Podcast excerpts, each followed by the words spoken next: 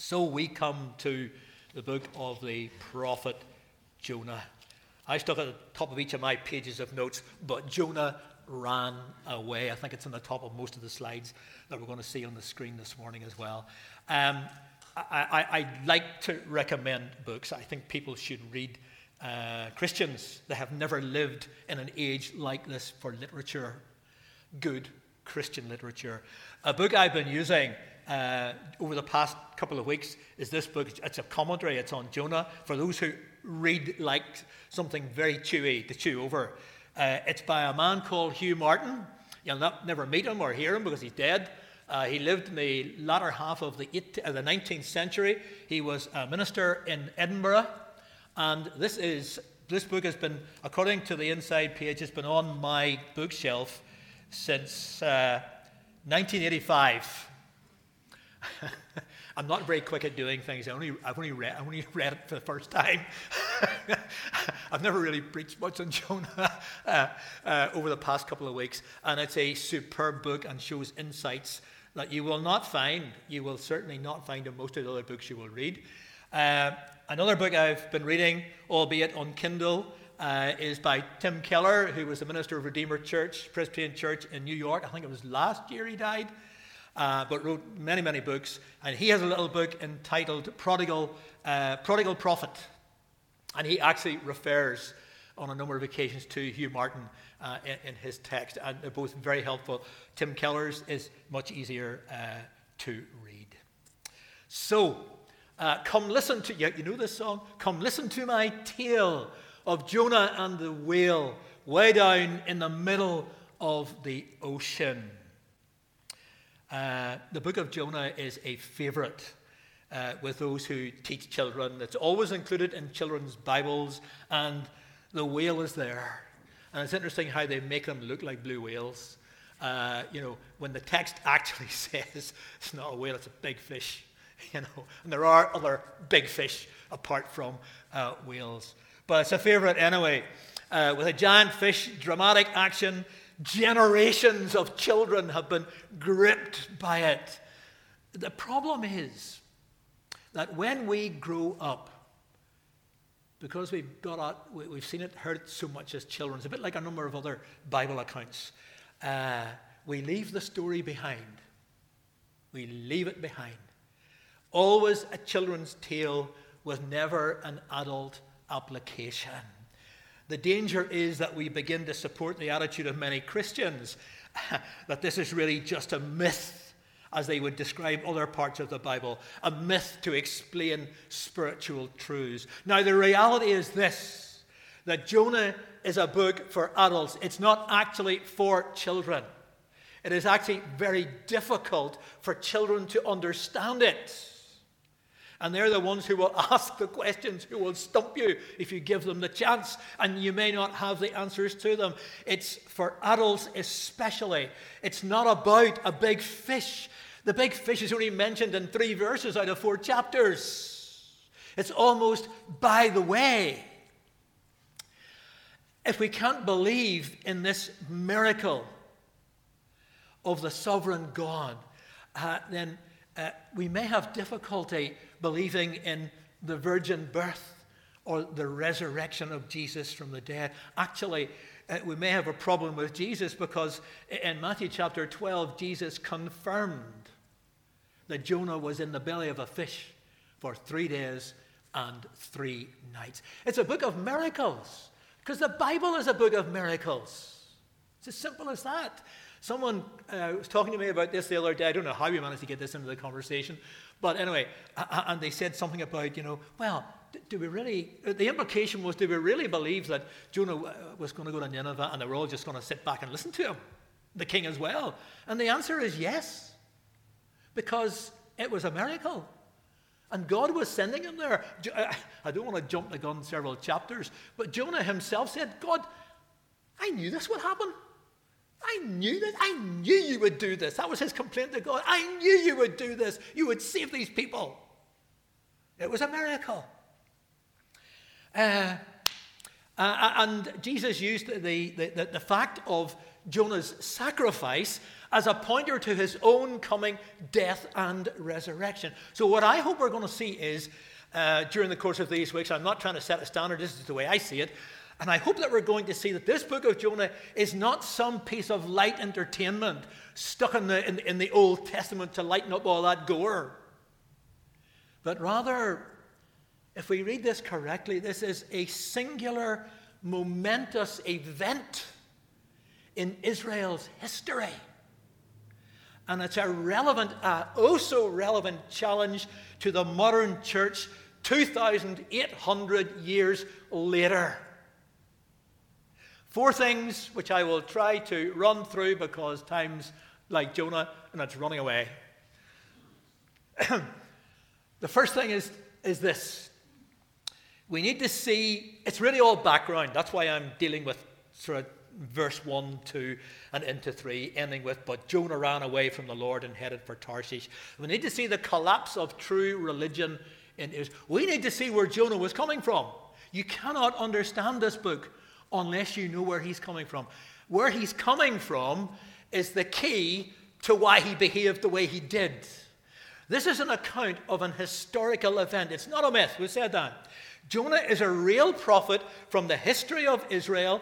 His preaching ministry was during the 8th century before Christ.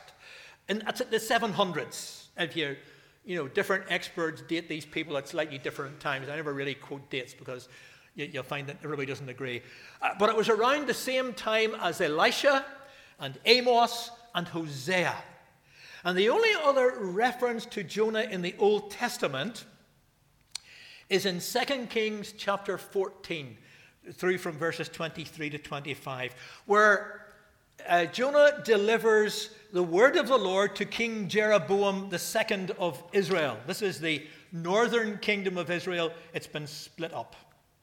Encouraging the king to extend the borders, to go to war, and extend the borders of Israel, which Jeroboam II duly did, and Israel won. They won the wars and they extended their kingdom.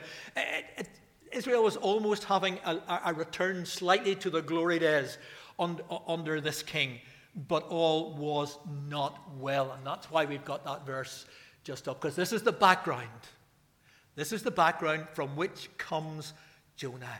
In 2 Kings chapter 14 and verse 24, we read thus of the king. He did evil in the eyes of the Lord and did not turn away from any of the sins of Jeroboam, son of Nebat. That's Jeroboam the first. This is very confusing, isn't it? That's Jeroboam the first. He was the first king of the northern kingdom of Israel. Jeroboam rebelled against Solomon. And then when Rehoboam took over the throne, Solomon's son, Jeroboam also uh, rebelled against him. And this is the first Jeroboam, Jeroboam the first, which he caused Israel to commit. Now that's very important. Because you will listen to people talk about Jonah, and they will go on about how he wouldn't go to Nineveh and how he went into the fish, and God was patient with him. You learn lots about God, and you do learn lots about God. And then he went and he preached to them, and the Ninevites uh, repented, and, and, and uh, so on. But Nobody ever seems to answer the question why did he not go? Why would he not go to Nineveh? And the background from which he comes gives us the answer. We'll get there momentarily. If we go back even further into 1 Kings chapter 12, we find that that original Jeroboam, Jeroboam the first, set up a rival religion to that of Judah the southern kingdom. The people were to worship God. Now, they were to worship the God of Israel. They hung on to this. They hung on to this. They were to worship the God of Israel through golden calves at the high places called Dan and Bethel. Dan was in the north, Bethel uh, was in the south. And they were to worship God in these places, these, these golden calves, under a copycat priesthood and a copycat and copycat festivals. These were the st- sins that still existed in Israel at the time of Jonah. In fact, they still existed in the time of Jesus because the northern kingdom became known as Samaria, whom the Jews hated. The sins that, these were the sins that molded the attitudes of the people while claiming the privileges of God's covenant to Abraham. Covenant with Israel. Their religion was not one of faith, but of cold formalism, empty ceremonies, self righteous pride and arrogance. This was the kingdom of Israel. This was the kingdom, if we may use uh, the words of John the Baptist when he was uh, speaking to the Pharisees. He said to them, You say, we have Abraham as our father. And they were hypocrites. And the Israelites would have said exactly the same thing. We have Abraham as our father, and that is enough. We have this lineage. We're good. But what they had done was moved away from true belief in the God of Israel. And when you do that, you and I will do it even as they did it. You become inward looking and self centered. Only faith through Jesus Christ in the living God keeps us outward looking because He's an outward looking God and an outward looking Savior. So, having moved away from true belief in God, they became inward looking. They became self centered and self righteous. The world outside Israel was looked uh, upon as sort of beneath them. They were the people. They were exclusive. And God had no interest in the rest of humanity. There are people in the Christian church who think that as well today. But actually, they were denying what we've been singing about here this morning. They were denying that God was sovereign over the nations. They were saying He is our God and He's interested in us. What they were saying was he is limited to their nation alone. And when he sent prophets, the prophets were to talk to them. What they had actually done in the northern kingdom of Israel was that they had reduced the living God to no more than the local gods of their neighbors. Uh, it's interesting, it's one of the few places where I'm mentioning Jonah this morning, that down in verse 5, the sailors were afraid when the storm struck. And the sailors cried out, each to his own God. Probability is that these sailors came from all sorts of different localities and they all had their own little gods. And that's exactly what Israel had reduced the living God to their own personal deity. What they had done in the northern kingdom of Israel was they had imbibed they had imbibed the very views of the paganism that surrounded them. Theirs was a case of collapse of the true religion. That's the first thing. Second thing is this we need to consider then, following that, what I've called in the second place covenant neglect in Israel. Uh, we're not going to go into all the details of the covenant uh, with, with Abraham. But the specific aspect, the covenant with Abraham was being ignored, but the specific aspect of the covenant which they were blind to and was showing itself in, in this situation, uh, in, in their history and in the life of Jonah was that the Lord said to Abram, All peoples on earth will be blessed through you. That's what's missing. That's what's gone astray. It's been cut out of their thinking. We know this to mean that through, that's in the New Testament, we know this to mean that through Abraham's family line would come the Messiah, a guy called Jesus. And through the gospel of his birth and death and resurrection, and alone through that gospel, men and women from every nation on earth, no matter who they were, Ninevites or otherwise, would believe in him and be saved from their sin and obtain eternal life. Uh, they, of course, didn't know the final outworking of this part of the covenant promise, but they should have known, and you and I should know they should have known that God's plan for a special people included all of the nations. We've got this kind of mixed up in, in our understanding of the Bible. They should have known that God's plan for a special people included all the nations.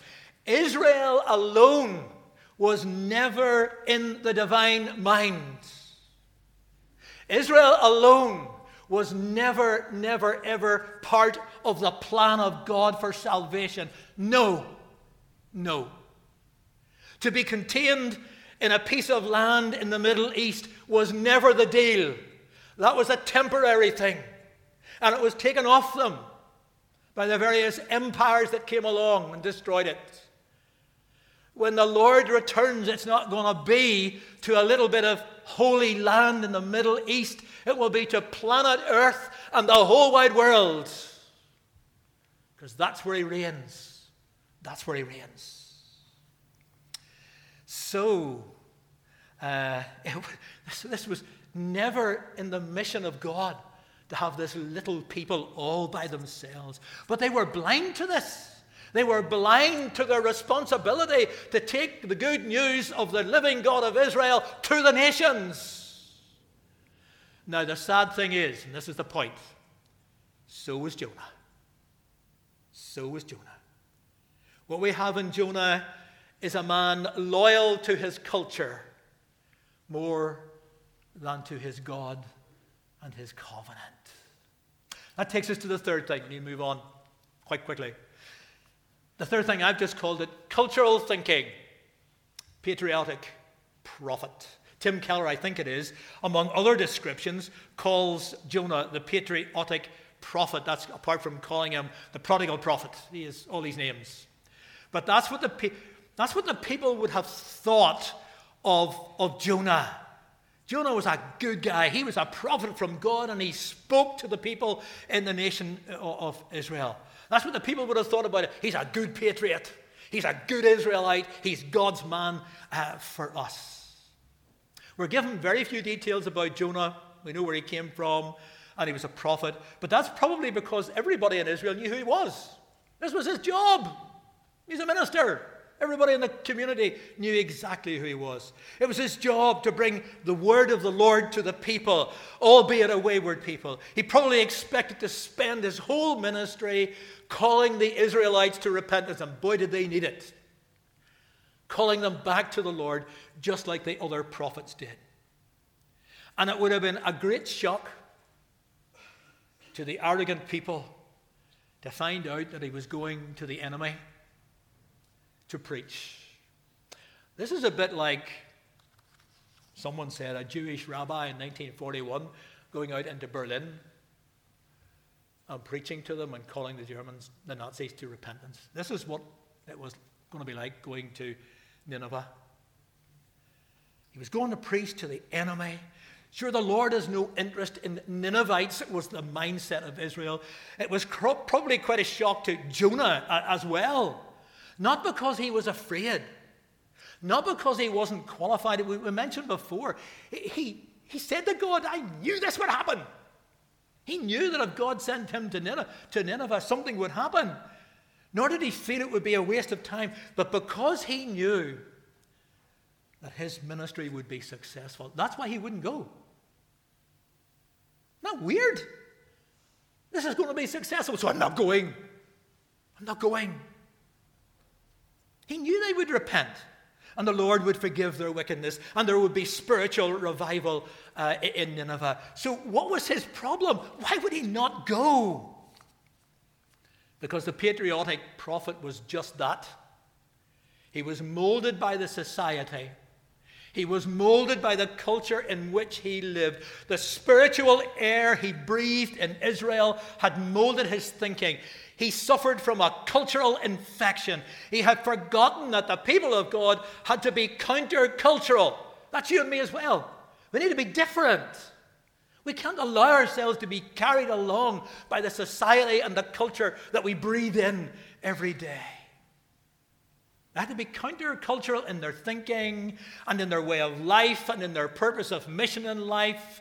He nursed the same prejudices as his people an attitude of stern, cold, religious self righteousness, which incorporated bigotry, intolerance, and pride.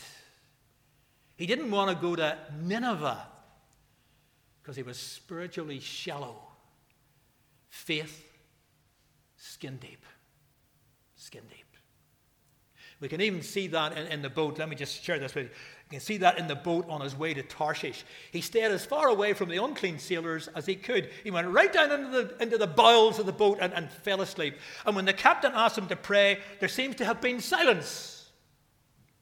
Only when the lot is cast, only when God makes him find out, and the entire crew confront him, do we see a response from him to a list of questions. We haven't time to go over them, but to a list of questions where only the last one asked him.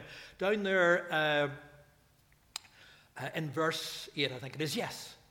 From what people are you? What people do you come from? What does Jonah answer? Jonah answers the last question on the list of questions first. And he says, I'm a Hebrew. I'm a Hebrew. That's like you going to a Jehovah's Witness and say, I'm a Presbyterian. So? So? What does that mean? I'm a Baptist.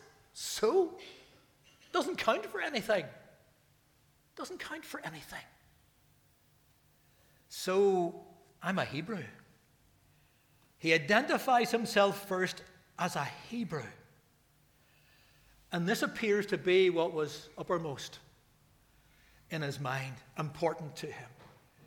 So, when loyalty to his people and loyalty to the Word of God seemed to be in conflict, he chose to support the nation over taking God's love and message and grace to a different society. Own people before preaching and proclamation. I put it to you, that is the only reason you can find for him running away. Makes sense. He didn't want the enemy to repent because they were the enemy. This sounds like a very familiar problem in what claims to be God's people. And finally, in the fourth place, where time's well gone, it presents a real challenge to the church. By church, I mean both the church as a body and Christian individuals. It does seem as if we tack our religion onto our culture, which is more important to us. It doesn't matter whether you're talking about our culture in society or our private family culture or our work culture, call it whatever culture you like. We tack our religion onto it, don't we? To that which is most important to us. Our relationship with God through Jesus Christ very often doesn't seem to go very deep into it. Doesn't mean we're not Christians, just doesn't go very deep.